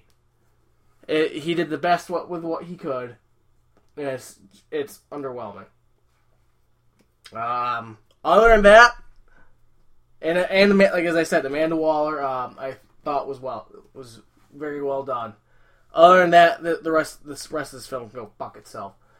Again, unlike, like, and, and people are going to be bitching about com- comparing to, like, the Marvel films, but, like, un- unlike av- the Avenger films, this is a team-based film. Yeah, they only focus on two members. And that, and you get no real backstory, and even the backstory that you're given is shit. We even talk about like, Katana. Yeah, I know. Well, that's because the film doesn't focus on RoboCop's Katana. Bodyguard. She's not a villain. She's just, she kills she villains. She just happens to be there. She's there because she's flag uh, RoboCop's bodyguard. That's the, so she's there to protect RoboCop from there's, Suicide Squad. But at the same point, you didn't need her fucking to be there. If. The whole point is, well, she's there to protect RoboCop from the Suicide Squad, but they have bombs in their necks, so if they, you know, Amanda Waller doesn't like what they're doing, she can just blow them up on a whim.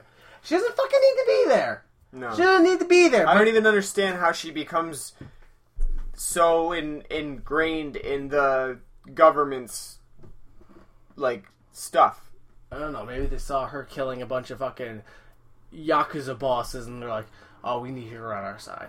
Because she, she's fighting against criminality. The way they they even d- characterize Katana at all, which is very minimal anyway, but she's basically a stereotypical Asian woman. Yeah, who, very like, it's like, like Rurouni Kenshin. Yeah, who has has skills with a sword and talks to her sword because apparently it traps souls. But all we know is what the film tells us about her. I was I was seeing that um, apparently in the next Suicide uh, Katana wants uh, the actress that played Katana wants like another Suicide Squad film or maybe her own possible film to possibly dive more into her backstory. You think? And I was like, yeah, you think they didn't, they didn't say shit? She just shows up halfway through the film and there's you know that's it, and they don't give her shit to do except maybe. Every now and then an action scene like yeah you swing your sword here yeah like slice Lego, slice Legos. You know I was thinking uh. She's like Goemon from Lupin. Just yeah, cut this, what, please. Yeah, what's what's Goemon's purpose in Lupin? He always just there to like randomly show up, like, oh, I'll use my sword to cut this. Oh, I've cut something useless yet again, then leaves. Yeah, yeah, and that's what she does. It's it's a hor- it's horrible. It's just it doesn't make any sense why they would have her in this film and waste that character. It just it, but that's I mean that's the whole thing with all of these characters. It really everybody's like that. In Suicide Squad. I can't... Uh, it just... It, it pains me to think about. Because this film just goes off the rails so quickly. Just so... Just minutes into the film, you can already tell, like, this is off the rails already. This is not going... You know... And I was hoping this is going to come back. I was hoping, you know... Well, right now it's not so good, but hopefully, you know, about an hour in or so, it really finds itself. It finds... a way to figure out what it's doing, but it doesn't. It just doesn't, and it's painful. And honestly, I had, I would say I had zero fun with this film. I, none, none whatsoever. Was just regretting my ticket purchase. Honestly. The whole time. Wish I'd bought a coffee instead. Just, I, I don't know. It just is so... hard to see this film faceplant so bad. I I can't even I can't I can see I can see how people may like it. People may be over able to overlook and just say the action's pretty cool, but it's not. I, I can. It's, it's I'm so. Just saying, bland. I, I know what I'm saying. See how people it, may it's say that. It's bland. Like, not, there's nothing extraordinary about any of the action that happens in this film. It's, it's not. Just... I know. And I don't want to say that people who like this film are wrong. I hate when people say that. Like, you like a film, you're wrong. At the same time, it is hard to find any redeeming qualities about Suicide Squad. You're looking back, like I said, like if Batman v Superman, like man, Jesse Eisenberg's the fuck, you know. Give him the the Golden Globe and Academy for his performance compared to what happened in this film. It's just there's just nothing redeeming about it. I don't see how people can say can defend Suicide Squad for being a solid D C film, especially when they're fans of other D C comics and stuff like that. I just don't see it. Why are you defending this piece of shit? Because do you want more of this in the future? I highly doubt that. I just don't see it. I, w- I would almost wish right now that they... I would wish right now they would abort... Like, somebody at Warner Bros. Just pull the plug on, like, this reboot. And then... Well, and, and, and as much as it pains me, because I don't like to see reboots, like, within, like, a couple of years after, but it's like, we failed at this. We failed at this m- reboot we gotta start from scratch. And I don't like saying, again, like I said, I don't like saying that because I don't want to see films rebooted every couple of years because the first few aren't that good and they constantly have to reboot it to try to get it right. Like with the Spider-Man films. So, or the Hulk films. But in this case, I almost would like to just like reboot it, start start over, start with a new Batman film, have keep Affleck on, because at least he's good. But change, you know, change what you know, like like you said, like are, who are they not pulling in from the D C writing staff to help with this? Why has Bruce Timm never been like why like why have they not thrown him enough money in like the world? It's like, write a script for a fucking Hollywood film. Like, hey, Bruce, your fucking animated series with Batman, Superman, Justice League seasons did fucking phenomenal. People love them and revere them. Here's twenty million dollars. Write us something that's going to make us a billion dollars. Yeah. You think he would turn that down? I don't think so. I, I think anybody would be pretty hard-pressed to turn such an offer down. So I, I, I think... It's like, why aren't you getting D C's best to help with you? Are they? Oh, oh, this guy's too busy, stuck working on fucking Silver Sapphire New fifty-two right now.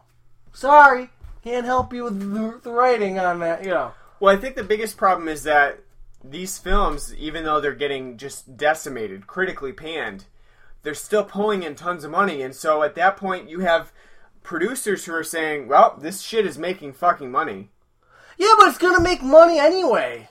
How, I mean, even if you could, this thing could be... Even, well, that's the point, though, I is know, that but, they don't need to pay those big bucks to make the money. They can they can continue on this road no, and that's I, mediocre no, I under, and still... I, I understand that, but your your payoff would be, like, you would actually end up with a film... Do you think, when I mean, I would have a hard time thinking, if the films this way continue the way they are, Justice League is not going to be Avengers. It might have a good opening box office weekend like this film did, but it's gonna tail off, and I guarantee it with this film, it's gonna tail off, yeah. and it's gonna tail off hard. It, like so, when the event, when Justice League comes out, if it's still like this, yeah, it'll get a high box uh, box office that opening weekend, like it broke records, but then it's gonna plummet. It's not gonna sustain like Avengers did because people are gonna be, wow, uh, we waited sixty years for a fucking Justice League film, and this is what we got. Well, I'd be really interested to see how Batman v Superman did, you know, throughout its entire run, and then how Suicide Squad did, to see if our people, is it starting to tail off already? Like, is Suicide Squad not making as much money as Batman v Superman did? Well, it shouldn't. Did? If you right, think, exactly. If you, you think it about, shouldn't. It shouldn't, because if, if you think about it, Batman v Superman should have made a shit ton of money. It should have broke several, like, again, who doesn't want to see Batman versus Superman? At the same time, though, if that film did a good job of keeping fans interested interested in the film franchise, then they would say, "Well, now I've got to see. So I've got to see all of what D C Comics is putting out for their films series because Batman versus Superman was so good. Now I've got to see all the rest of them." You would think that. So, yes, you would think Batman versus Superman as a first film would do really well, but then if if it maintained its fan base, Suicide Squad would also do around that well. Now, I would be interested to see if there was a huge drop-off between Batman v Superman and then Suicide Squad, because that would indicate that this is a flagging franchise already. After only two films, you're losing a large chunk of your fan base because they're not interested in what you're putting out there. So, that would be very interesting, and we won't know that until Suicide Squad gets further into its release. Um, but... That's going to be a very telling, you know, it's almost like an omen. Like, you know, we can't continue down this path because we're clearly, you know, hemorrhaging money as we go along because people just are not interested in it. You would think people seeing Suicide Squad like us were saying, don't go see this piece of shit. You don't want to spend your money on this film. It's not good. It's not enjoyable. I, sitting through it, did not enjoy it. You don't want... I would never recommend somebody to go out to a film to see it when I know they're not going to enjoy I it. I find it... I do find it, like, disconcerting. Like, this film made more than Ghostbusters. Right.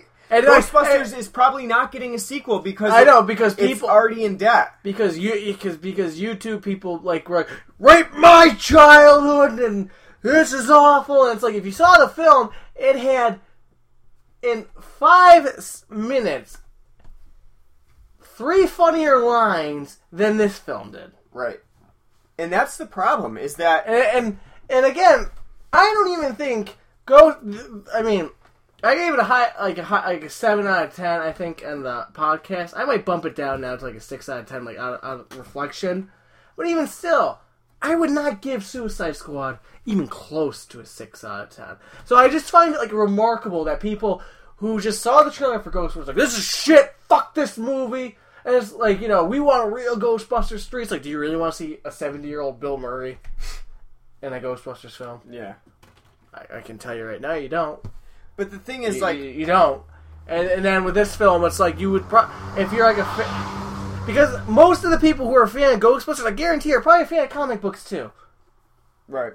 Uh, it's uh, you know, they're both pretty niche, you know, genres. If you like one, you probably like the other. I don't really find somebody who would like Ghostbusters probably like, I don't like superheroes. So, I mean, my biggest issue with this is that the D C... fans are touting this film. They're they're getting pissed off at people who, who don't I, like I it. Haven't, I haven't really I read, have, though. I have I, seen I, I haven't read comments yet yeah. from people, so I, I don't comments. know. But I, I find a, I would I would, I would love for you to show me these comments, because I would have a hard time seeing anybody be like, no, you're wrong. This yes, is... that's the problem, though, is that they're defending Suicide Squad. But it's like, do you really want to see this going in the same path? Even if you're a huge fan of D C, even if you... You know, you love the franchise. Did you really like Suicide Squad to the point where you want to see it continue like this? I don't. I do not want to see a Joker film that is like Suicide Squad, because I'm going to be out. I'm, I'm, that's not going to, you know, I'm not going to be interested in that whatsoever. I'm not interested in... I, I can say now, I'm not interested in Wonder Woman. I'm not. No, I'm not. I'm not no, interested I'm, I'm, in Justice League. I don't feel like they can do it any justice. I mean, I... I Justice League, justice. It's no, great. I agree. I with uh, after this film and Batman v Superman, Man of Steel, I have no, I have no interest in seeing Wonder Woman. I will go see it, but I, like, I will probably sit there being like, I have, I don't fucking care. And same with Justice League. It's like, I don't want to see it, but at the same time... I will, it's like, they already have my money, because it's like, I've been waiting forever for a Justice League film, I know by the end of that, and this is probably like, you're skewing your bias already, which I am, but it's like, this, this film's gonna be shit. What about Man of Steel two, which they did announce the other day? When's that coming out? I don't know, they, I don't know if they said the date, but they did say that they're in production for Man of Steel two. Well, I mean, Superman is coming back, so... Yeah, yeah I mean, if you have just Justice League film without Superman, it's... kind of not really a Justice League film. So what would you give Suicide Squad, if you had to rate it, out of uh, ten uh, baseball bats? Three. It gets into your three range, huh? Yeah. Yeah, I would, I would say three as well. I've seen, I have seen worse films... Obviously, it's got a big budget, so it doesn't skimp on... But it's not It's not like... This isn't a bad where it's like, oh, you can find good, and like it's no. like, like a Troll two, where it's like, that gets, like, that's a bad film. That's a five out of ten, though, because this is why I, I enjoyed yeah. the film first. You're not going to even find good out of that bad. It's, it's painful. It's painful to watch. And as I said, this film is redundant. You didn't need it. You could have just done Wonder Woman next, done like a Flash film, done the Batman film, and then done Justice League, or whatever the hell they were, are planning on. You you don't have to have this film. If the, all this film's only purpose is to serve that Jared Leto's going to be the Joker now, and Batman is going to keep the Suicide Squad under wraps so he can learn more about metahumans to find so he can form the Justice League. And that's it. And you didn't need this movie for that. Yeah. You didn't need it at all. Because I guarantee you, down the road, when these, like, the future, like, Wonder Woman and Batman, are we going to see Killer Croc? Are we going to see El Diablo, the ghost of El Diablo, and fucking Captain Boomerang? Probably not. So, it's yeah. like, Enchantress, so it's like, what's the point, you know? Yeah. I would agree, three out of ten. I give that as well. It's just not a good film. Um, I would really be interested in hearing from people who do think it is a good film, because I I, I legitimately want to hear what you have to say about it. And to be fair, and, and as I was telling you, saying if when the extended cut comes out, it'll explain things is not a legitimate answer. Because with, like, Batman v Superman, you had a lot of people when it first came out, like, oh, they cut out a bunch of stuff that made the film make sense, blah, blah, blah. The film is already two and a half fucking hours long. They cut out, like, forty-five to thirty minutes of content. Like, oh, it makes the film so much better. That film is dry as shit to begin with. So if adding that shit on to make it a three-hour film is somehow going to make it better, I have a very hard time believing. Because that's, that's asking, like, well, we're turning this film into The Godfather, or the, or the Good and the Bad and the Ugly. It's all of a sudden a three-hour fucking film long, and I have a very hard time believing by them tacking on thirty minutes of film that wasn't in the film to begin with, that was already a bo- uh, boring, dull film, is going to make it interesting. Yeah. I would honestly like to see a different cut of Suicide Squad, because I can't imagine that it's any worse than this. Like, what, even... was the, what were the original... cuts before the reshoot. I don't. I don't even know. I think they probably had the same. I. I think. I don't think they had a, a jointed cut when this. They were cut. They probably didn't have any like interest in making a fluid cut of this film where things just made flew, flowed and made sense. Oh, I think yeah. They just had ideas for set pieces, and then they just said, "This just sh- shove them together."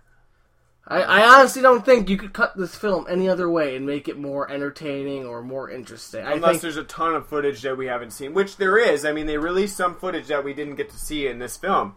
But that's what I'm saying. Like, if there's other footage that we're not seeing, I want to see it cut together the way they first had it before the reshoots, because it can't be worse than what we got now. Well, if it wasn't to add funnier scenes and it was to add, um...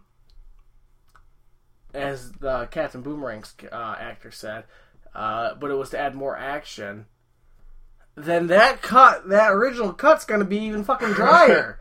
Because it's going to be more of them standing and pissing and moaning in the rain about, like, how... Oh, you, how the li- government shit yeah, on them. Yeah, oh, yeah, you're lying to us. Oh. Yeah. So, don't see Suicide Squad.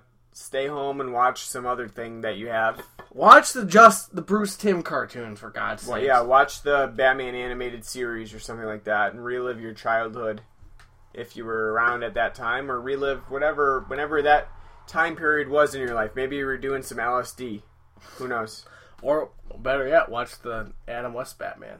There you go. I love the Adam West Batman. I I enjoy it for its campy glory. Or watch Voltron on Netflix right now. Oh, Voltron's on right now? They rebooted it for a Netflix instant film. Or, uh, not film, but television series. Oh, wow. So watch that.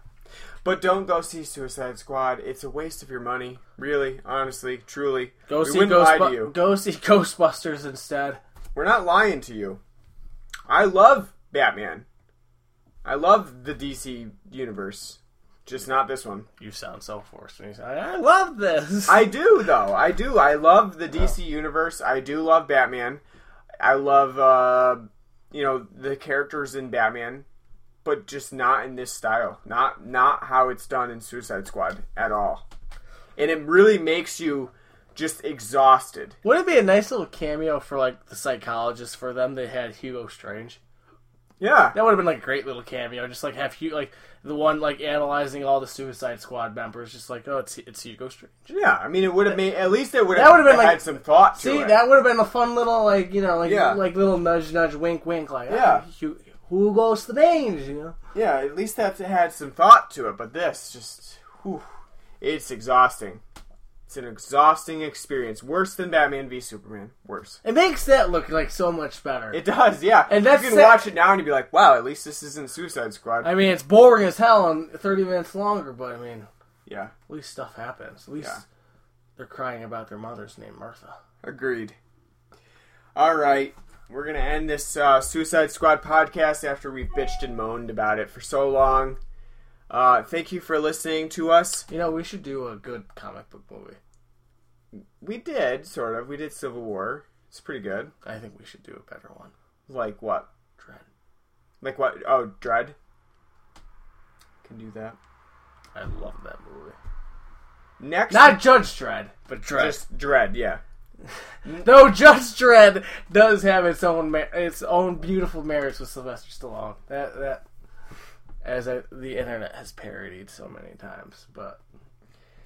Next week, I think we're going to return to the Jeff Goldblum camp one more time. We're going to do that. Finish off the real Jeff Goldblum month. It's it's the year. It's the, I guess it's so. Like, it's like guess Chinese years. It's the year of Goldblum. I guess so. Um, then we we are going to figure out what we're doing next. I don't know. Well, we'll probably do a few random things before, probably before we buckle down for Halloween. Which that's we have, right, yeah. We do have a few ideas for Halloween. One of the ones I pitched for our uh, month of October would be the Saw films. Yep. Because uh, I've never seen any of the Saw films. And as you said, they're coming out with a new one. Might be time to... We could do them all. Do them all. It's a good idea. Or, we may do that. You know, the new Blair Witch film's coming That's out. That's true. I mean, who doesn't want to see another fucking Blair Witch film? I think it'll be better than, uh, like, the Blair Witch two. So, Halloween is coming fast, so... Hey, it's got to be better than the Paranormal Activity films. That's true. Because those are terrible. Uh, I've only seen the first two, but... Um, thank you for listening to our, our podcast. We really appreciate it. Uh, we hope to be back next time uh, with a review of Invasion of the Body Snatchers. I'll say it right now. Jeff Goldblum film. And uh, hope that's uh, that's just been released by Scream Factory not too long ago, so we'll be covering that one. Um, you can always catch us on uh, iTunes, Blood and Black Rum Podcast on there. Just search for us. Please subscribe and review because that helps us get noticed. Uh, we're also on SoundCloud, soundcloud.com slash Blood and Black Rum Podcast. Um, that you can subscribe to, and that's where we post our, our uh, episodes first. So it's the first place you can catch us. We're also on Facebook, facebook.com slash Blood and Black Rum Podcast. Um, please like and, and you know talk to us on there. We really appreciate the commentary. I'm on Twitter. Ryan, R Y N E T M I A D W. We did have uh, a fan uh, tweet me about how much they enjoyed our Jeff Goldblum month, so thank you for that. And uh, we really appreciate any feedback that you have for us. Um, also, we uh, have a, an email address as well, bloodandblackrumpodcast at gmail dot com. Uh, please send us your suggestions for any um, films that you want us to cover. Let us know what you thought of Suicide Squad. If you really enjoyed it, please tell us how you enjoyed it so we can watch it in that fashion. So that we can or at actually... least try to at least try to understand yeah. why. Why some people are really, really, really gung-ho about emphasizing how good Suicide Squad is. We really want to know. Honestly, I really I really do want to see other people's perspectives on why they enjoyed this film because I just clearly did not enjoy it. So, um... Again, thank you for listening. We'll be back next week with another episode, episode thirty-four, Blood and Black Rum Podcast. And, uh, you know, for the Blood and Black Rum Podcast, I'm Ryan, and uh, I'm speaking for Martin, and we're signing off for this this week. Take care, y'all. Have a good night.